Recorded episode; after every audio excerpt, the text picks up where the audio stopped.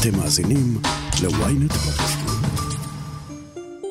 משטרת ישראל חצתה את כל הקווים האדומים, והציבור הישראלי דורש תשובות וניקוי אורוות. אני אטילה סומפלבי, וזאת הכותרת.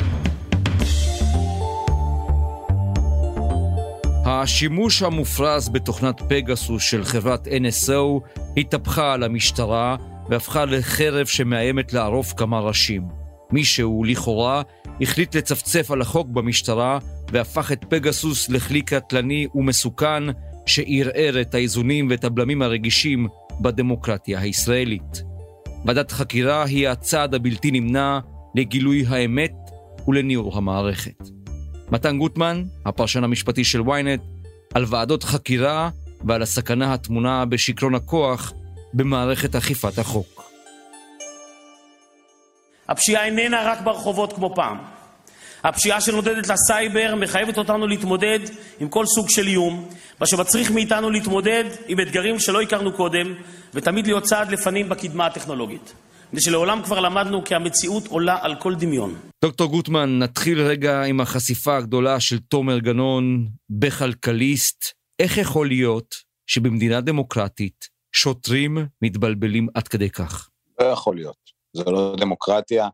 אתה מכיר את זה, אטילה, ממשטרים אחרים, סיקוריטת קג"ב, משטרת מחשבות. אין דבר כזה במדינה דמוקרטית. אין מדינה דמוקרטית שבה יש יחידה במשטרה, אני יודע, זו יחידה שחורה, יחידה סודית, שיש בה תרבות עבריינית שפשוט משתילה תוכנה, את ריגול, שאין בכלל סמכות בחוק להשתלות, גם אם מוציאים איזשהו צו האזנת סתר, זה פשוט הרי חיפוש, ופשוט משתילה את התוכנה הזאת בטלפונים של אזרחים, של מנכ"לים, של ראשי ערים, זה מופרך ברמה שאני לא יכול להאמין שזה קרה במדינת ישראל, אני מסרב להאמין, אני חושב שכל אחד, כל אזרח ששומע את זה, מסרב להאמין שזה קרה, ואם זה קרה, אטילה, אם זה יתברר אחרי חקירה, האדמה פה תרעד, ופשוט אנשים הלכו לכלא, יהיה פה ניקוי אורוות, זה, אם יש ביטוי ניקוי אורוות, אטילה, זה ניקוי אורוות, זה תהיה פרשה חמורה בתולדות המדינה, הרבה יותר מפרשת קו שלוש מאות. יכולים לבוא במשטרת ישראל ולומר, כולה ניסינו למצוא כאן עבריינים. הרי החוק מאפשר לנו לעשות האזנות סתר, אז מה המהומה? על מה אתם קופצים? השתמשנו בטכנולוגיות כדי לחפש פושעים. אטילה, החוזה הקדוש הזה, הבלתי כתוב במדינה דמוקרטית, אומר, שלי ולך ולכל אדם פרטי מותר לעשות מה שאנחנו רוצים, אלא אם כן החוק אוסר עלינו. אסור עלינו לעשות עבירות פליליות לדוגמה. השלטון לא יכול לעשות כלום, אבל כלום בלי שיש הסמכה בחוק מפורשת לעשות משהו. עכשיו, המשטרה זה הכלי הכי עוצמתי שיש למדינה להציע. היא חייבת לפעול רק על בסיס הוראה בחוק.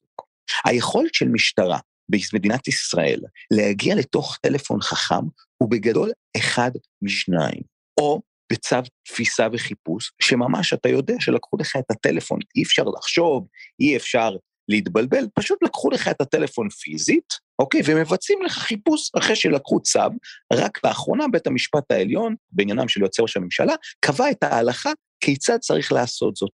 זה דרך מספר אחד, לתפוס פיזית את המכשיר ולבצע את החיפוש, שאתה יודע שזה קורה. זה כמובן קורה רק שאתה חשוד ואתה עצור, כן?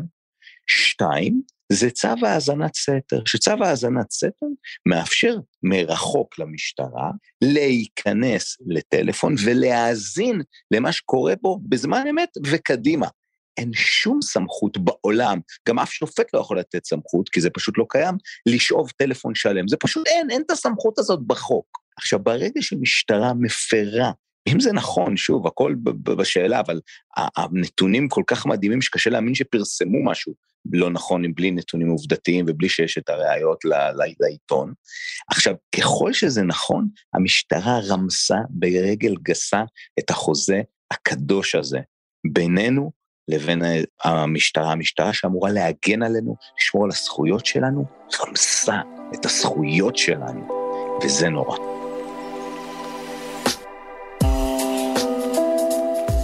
דוקטור גוטמן, אנחנו מדברים על העידן המודרני, הטכנולוגיה רצה קדימה, המחוקק לעתים מנמנם, לא תמיד הוא מספיק לעדכן את החוקים לפי מה שיש למשטרה ביד או לחוקרים ביד. יכול להיות שכאן גם המחוקק בעצם כשל ונתן לשוטרים יותר מדי מרחב, יותר מדי לקונות להתמודד איתן? אין ספק שאנחנו נמצאים בפיגור מאוד משמעותי, בהמון תחומים בין הטכנולוגיה המתפתחת בקצב מדהים לבין המשפט שמפגר מאחור, ולכן שיש מקרים באמת שיש כל מיני לקונות, אז מגיעים באמת לדיונים בבית המשפט העליון, הוא מפרש מחדש את החוק, כמו שדיברנו רק לאחרונה זה קרה, איך אפשר בעצם לתפוס טלפון חכם ולעשות בו חיפוש. עצם זה שיש לקונה, עצם זה שהמחוקק לא נתן את דברו, עצם זה שפיגרו מאחור ולא נתנו מענה, זה ברור שזה לא נותן הכשר לאפר את החוק ברגל גסה, וגם אם היו נותנים עטילה איזשהו היתר לעשות את זה, הרי יעלה על הדעת שהיו נותנים להם היתר בשלב המודיעין, פשוט להדביק עשרות טלפונים של אנשים וסתם לעשות פישינג של מודיעין, לא. אז לכן זה בכלל לא תירוץ וזה בכלל לא טיעון במצב הזה. היי מפלמור, שלום, בוקר, בוקר טוב. טוב. איך מרגיש בן אדם שפתאום מבין שכנראה אולי חוקרי משטרה נחשפו לכל החיים הפרטיים שלו? בתחושה שלי אני חושבת על כמעט שש שנים שהייתי מנכ"לית משרד המשפטים, המון ממשקים עם המשטרה, והמחשבה שככה מאחורי המסך הם יודעים עליי כמה דברים. האם יכול להיות, דוקטור גוטמן, ש... משטרת ישראל נוהגת לפעול בניגוד לחוק, לצפצף על צווים שיפוטיים ועל הצורך בעין של שופט מחוזי, כלומר, יכול להיות שמישהו שם אמר, בכל זאת, נעשה מה שבא לנו, כי אף אחד לא מבקר אותנו? תראה, אני מסרב להאמין, אני מקווה שכולנו מסרבים להאמין שזה המציאות, לצערי, לא ברמה כזאת כמובן, אבל לצערי ההיסטוריה מלמדת, שהיו בעיות מאוד חמורות בהתנהלות המשטרה, בתחום האזנות הסתר.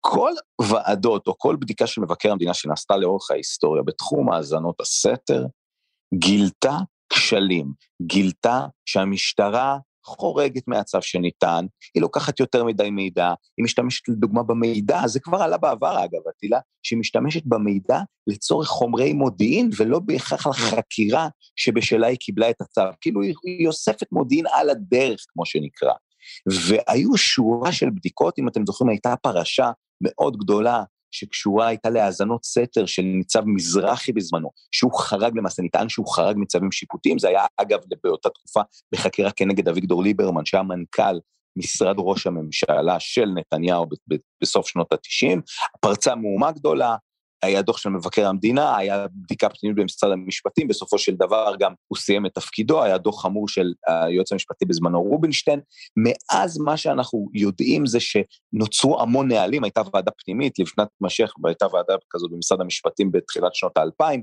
יצרו ארבעים או חמישים נהלי עבודה מאוד מאוד מסודרים למשטרה, איך הם צריכים לעבוד, זאת אומרת, ההיסטוריה עתילה היא רצופה בכשלים, אבל פה נראה, שהלכו הרבה הרבה הרבה קדימה, וחצו כל קו אדום אפשרי, אגב גם כל קו מוסרי של התנהלות של משטרה במדינה דמוקרטית, ואנחנו צריכים באמת לקוות שזה פשוט לא קרה.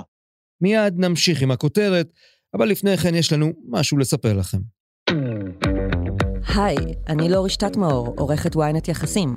אני רוצה להזמין אתכם לפודקאסט שלי, סקס אפיל. בכל פרק נדבר על הדבר החשוב באמת, סקס. איך הוא משפיע עלינו, מה היחס שלנו אליו, ואיך אנחנו יכולים לנהל חיי מין טובים ובריאים יותר. בכל יום רביעי פרק חדש בספוטיפיי וגם באפליקציות הפודקאסטים שלכם. חפשו סקס אפיל ונשתמע.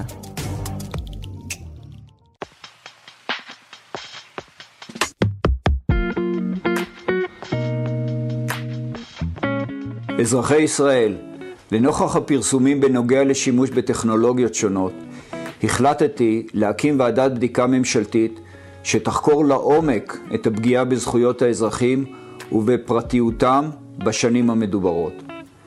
מתוך העדויות העולות, מסתמן שהכשלים באם היו... בואו נדבר עכשיו על, על ועדת החקירה. השר בלב מדבר על ועדת בדיקה ממשלתית, השרים דורשים ועדת חקירה ממלכתית. מה ההבדל בעצם בין שתי הוועדות האלה?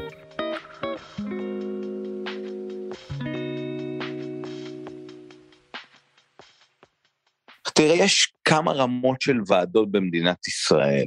הרמה, בוא נגיד, הנמוכה ביותר, באמת עם הכי הרבה פחות שיניים, זה מה שנקרא ועדת חקירה פרלמנטרית, זה ועדה שהכנסת מקימה, חברים בחברי כנסת היא ועדה פוליטית לחלוטין, אין לה שום סמכויות, מעבר להוציא איזשהו דוח ציבורי והמלצות, אין לזה שום סמכויות מיוחדות, אנחנו זוכרים מהוועדה האחרונה שהייתה, של איתן קבל, שבחנה את הסוגיה של התספורת לטייקון. הסוג השני של הוועדות זה ועדת בדיקה של השר, שהשר מקים ועדת בדיקה, כל שר שהיה להקים ועדת בדיקה, בין ברשות שופט, בין לא ברשות שופט, בזמנו אנחנו זוכרים שבני גנץ רצה להקים כזאת ועדה לעניין הצוללות, שהוא שר הביטחון והיה לו ויכוח אז עם נתניהו אם להקים, הייתה לו סמכות להקים. זה ועדת בדיקה ממשלתית, שוב, אין לה הרבה סמכויות, אין לה שיניים, ואין לה סמכות לזמן אנשים לתת עדות בשבועה, שזה הדבר המשמעותי. בשלב הבא, הוועדה הבאה שיש לנו, שהיא בעצם הוועדה שעליה מדבר כעת שר בר לב, זה ועדת בדיקה ממשלתית בראשות שופט, שממונה על ידי הממשלה, עם סמכויות של ועדת חקירה ממלכתית. ועדת וינוגרד, אחרי מלחמת לבנון השנייה, זה הוועדה מהסוג הזה, הוועדה שחוקרת את הבריחה מכלא גלבוע, זה הוועדה מהסוג הזה, מצד אחד מי שממנה את חבריה, זה עדיין השר והממשלה, זאת אומרת הגורמים הפוליטיים, מן הצד השני, אותה ועדה יש לה סמכות לזמן אנשים, לתת עדות בשבוע. הדרגה העליונה ביותר, היעלום שבכתר, זה ועדת חקירה ממלכתית, מכוח חוק ועדות חקירה ממלכתיות, הממשלה רשאית להכריז על הקמת ועדת חקירה ממלכתית, לדוגמה, היה לנו את זה רק עכשיו, יש לנו באמת, זה תהיה ממשלה אולי עם סי של ועדות חקירה, היה לנו את זה עכשיו עם מרון, עכשיו היה לנו החלטה כזאת בעניין הצוללות, והייחודיות של ועדת חקירה ממלכתית היא קודם כל, שמי שממנה את חבריה, זה לא הממשלה, לא הגורמים הפוליטיים, אלא נשיאת בית המשפט העליון, היא ממנה את חבריה, היא קובעת בעצם את הרכב הוועדה, עומד בראשה בדרך כלל שופט עליון בדימוס, או מכהן, והאיכותיות של זה, שזה ממש יכול להתנהל כמו בית משפט, מהבחינה הזאת שיש לה סמכות, לבקש חומרים, לגבות עדויות בשבועה, יש לה סמכויות מאוד מאוד חודרניות ומשמעותיות. אבל צריך לזכור, אטילה, שגם ועדת חקירה ממלכתית, בסופו של ההמלצות שלה לא מחייבות, אבל נהוג לקבל את ההמלצות שלה, אגב, שיכול להיות גם המלצות אישיות פרטניות, כולנו זוכרים את הוועדה שבחנה את אירועי סברה ושתילה במלחמת לבנון, שהטילה ממש סנקציות אישיות על אריק שרון, שהוא לא יכול להמשיך ולכהן בעתיד כשר ביטחון. עוד חשוב לומר, שתוצר של ועדת חקירה ממלכתית יכולה להיות חקירה פלילית, לדוגמה, בוועדת בייסקי, שדנה בפרשת הרצת מניות הבנקים בשנות ה-שמונים, זו הייתה ועדת חקירה ממלכתית, וההמלצות שהגיעו בסוף הוועדה הובילו לכדי פתיחה בחקירה פלילית, כנגד כל ראשי הבנקים והעמדתם לדין.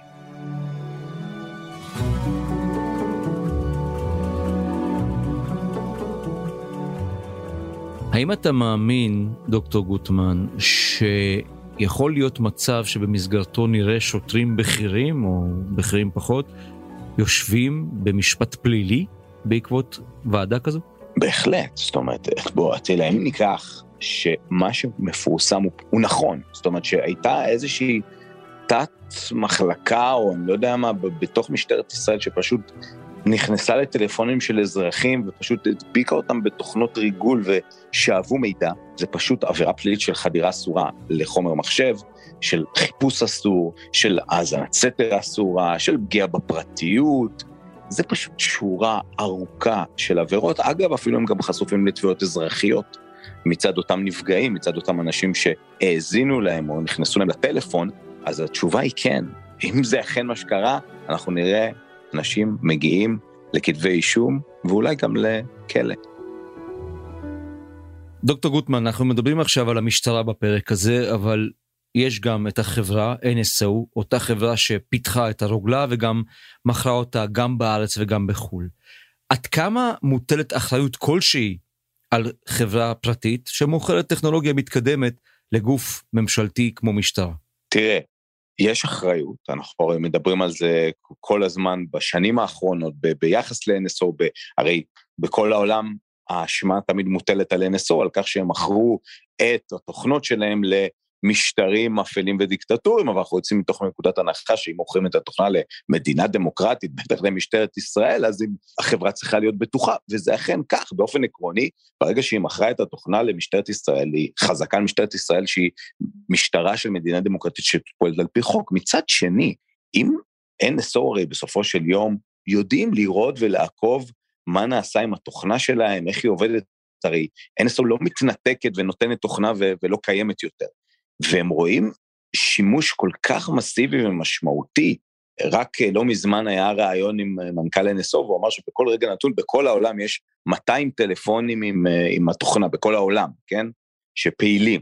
זאת אומרת, ואם הפרסומים נכונים, במשטרת ישראל פה פשוט הדביקה על ימין ועל שמאל אנשים, זה משהו שאולי צריך להדליק נורה אדומה, אולי צריך להסתכל. ואגב, שאלת קודם אטילה, אם אפשר לדעת, דרך אן אס או אפשר הכי מהר לדעת בדיוק מה קרה, כי בשנייה אחת שמים את המספר טלפון של שי בעבד, או של אימי פלמור, או של ראש עיר כזה או אחר, ושואלים, האם התוכנה שלכם הדביקה את אותו מספר, ו-אן אס או צריכו לתת את התשובות. אז לכן, אי אפשר להגיד שאין להם אחריות בכלל, מצד שני, אין ספק שברגע שהם אחרו את זה למדינת חוק דמוקרטית, אז האחריות שלהם פוחתת, כי הם צריכים חזקה שאותה משטרה פועלת קדים וכחוק, אבל גם אן אס או יצטרכו לתת פה תשובות. איך מוודאים שהחומר שהוקלט והצטבר במשטרה יימחק ויעלם, אם אין שם חשדות לפלילים? איך מוודאים שחומר פרטי אישי לא מסתובב חופשי? אין ספק שקודם כל, בין הדברים הראשונים שצריך לוודא, שכל החומר שנאסף שלא כדין, נמחק, נגנז, נעלם, לא יעשה בו שימוש, לא יודלף לשום מקום, לא יועבר לשום מקום. שמעתי היום את שי בעבד בטלוויזיה, שאומר, כל עולמי הפרטי אולי יושב איפשהו, ואותם אנשים שפרצו להם, ואני בטוח שכל אחד מאיתנו, אם זה היה קורה לו, היה מרגיש נורא, שהדברים הכי כמוסים שלו הופכים לנחלת הכלל, ואולי עוד היום שוכבים באיזשהו מחשב, ואולי הודפסו ויחסו לתיקייה. זה דברים שצריך לעשות עכשיו, ברגע זה, אם זה קרה, צריך פשוט שוטרים ללכת, לקחת את החומר ולגרוס אותו. הרי אנחנו רואים שוב, זה לא מדובר פה שזה קרה באיזה מרתף אפל, באיזה מדינה נידחת, זה קרה פה במדינת ישראל, בירושלים, במשטרת ישראל. צריך לעשות את הבדיקה הזאת עכשיו, ואני בטוח שהמפכ"ל עושה את זה, ואם לא, אני מקווה שהוא יעשה את זה. תוך כמה זמן לדעתך נוכל לגלות ולשמוע מהוועדה את התשובה לשאלה, מי נתן את ההוראה? תראה, אז קשה לומר, אני מעריך שהדברים התגלו יחסית די מהר, בוא, בוא נאמר את האמת, אנחנו לא מדברים פה באיזשהו פרשה סבוכה שצריך לחשוף, הרי בסופו של יום יש אנשים בשר ודם שביצעו את זה, זאת אומרת אותם אנשים מזמנים אותם למתן עדות בשבוע, והם יצטרכו להגיד מה קרה שם, זה משהו שאפשר לברר אותו די מהר ויחסית בקלות. דוקטור מתן גוטמן, לקראת ועדת החקירה שתבדוק את ההתנהלות של המשטרה. תודה רבה. תודה רבה. עד כאן הכותרת להפעם. אתם מוזמנים לעקוב אחרינו בוויינט או באפליקציות הפודקאסטים האהובות עליכם. אם אתם בספוטיפיי או באפל פודקאסט, אנא דרגו אותנו בנדיבות. אתם מוזמנים להאזין לפרק נוסף שלנו על הסערה של אן אס או כשהמשטרה מסתבכת עם החוק. וגם אל תשכחו לשלוח את הפרק לחבר שעדיין לא שמע את הכותרת של היום. עורך הפודקאסטים שלנו הוא רון טוביה, גיא סלם סייע בעריכת הפרק, דניאל עמוס הפיקה, על הסאונד ניסו עזרן, ציוון חילאי גם היא חברה בצוות הכותרת. אני אטילה שומפלבי, נתראה בפעם הבאה.